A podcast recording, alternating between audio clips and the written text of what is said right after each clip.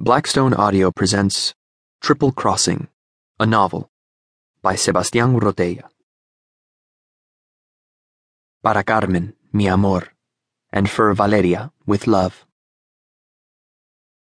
Till the finger of guilt, pointing so sternly for so long across the query room blotter, had grown bored with it all at last and turned, capriciously, to touch the fibers of the dark gray muscle behind the captain's light gray eyes, so that though by daylight he remained the pursuer, there had come nights, this windless first week of December, when he had dreamed he was being pursued.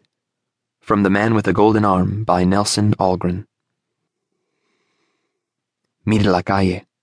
¿Cómo puede usted ser indiferente a ese gran río de huesos, a ese gran río de sueños, a ese gran río de sangre, a ese gran río? From La Calle, Taller Abandonado, by Nicolas Guillen. Author's Note The customary disclaimer is correct. The characters and events herein are fictitious. Any similarities to anyone are coincidental, etc. Nonetheless, I am also a journalist. I've spent a long time covering Latin America and the borderlands.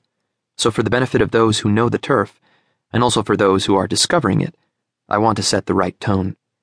This book is inspired by reality, but a novel gives you the liberty to change and blend, mix and match Many details of the subcultures of policing and smuggling, of the topography and sociology of the borderlands, are grounded in the present.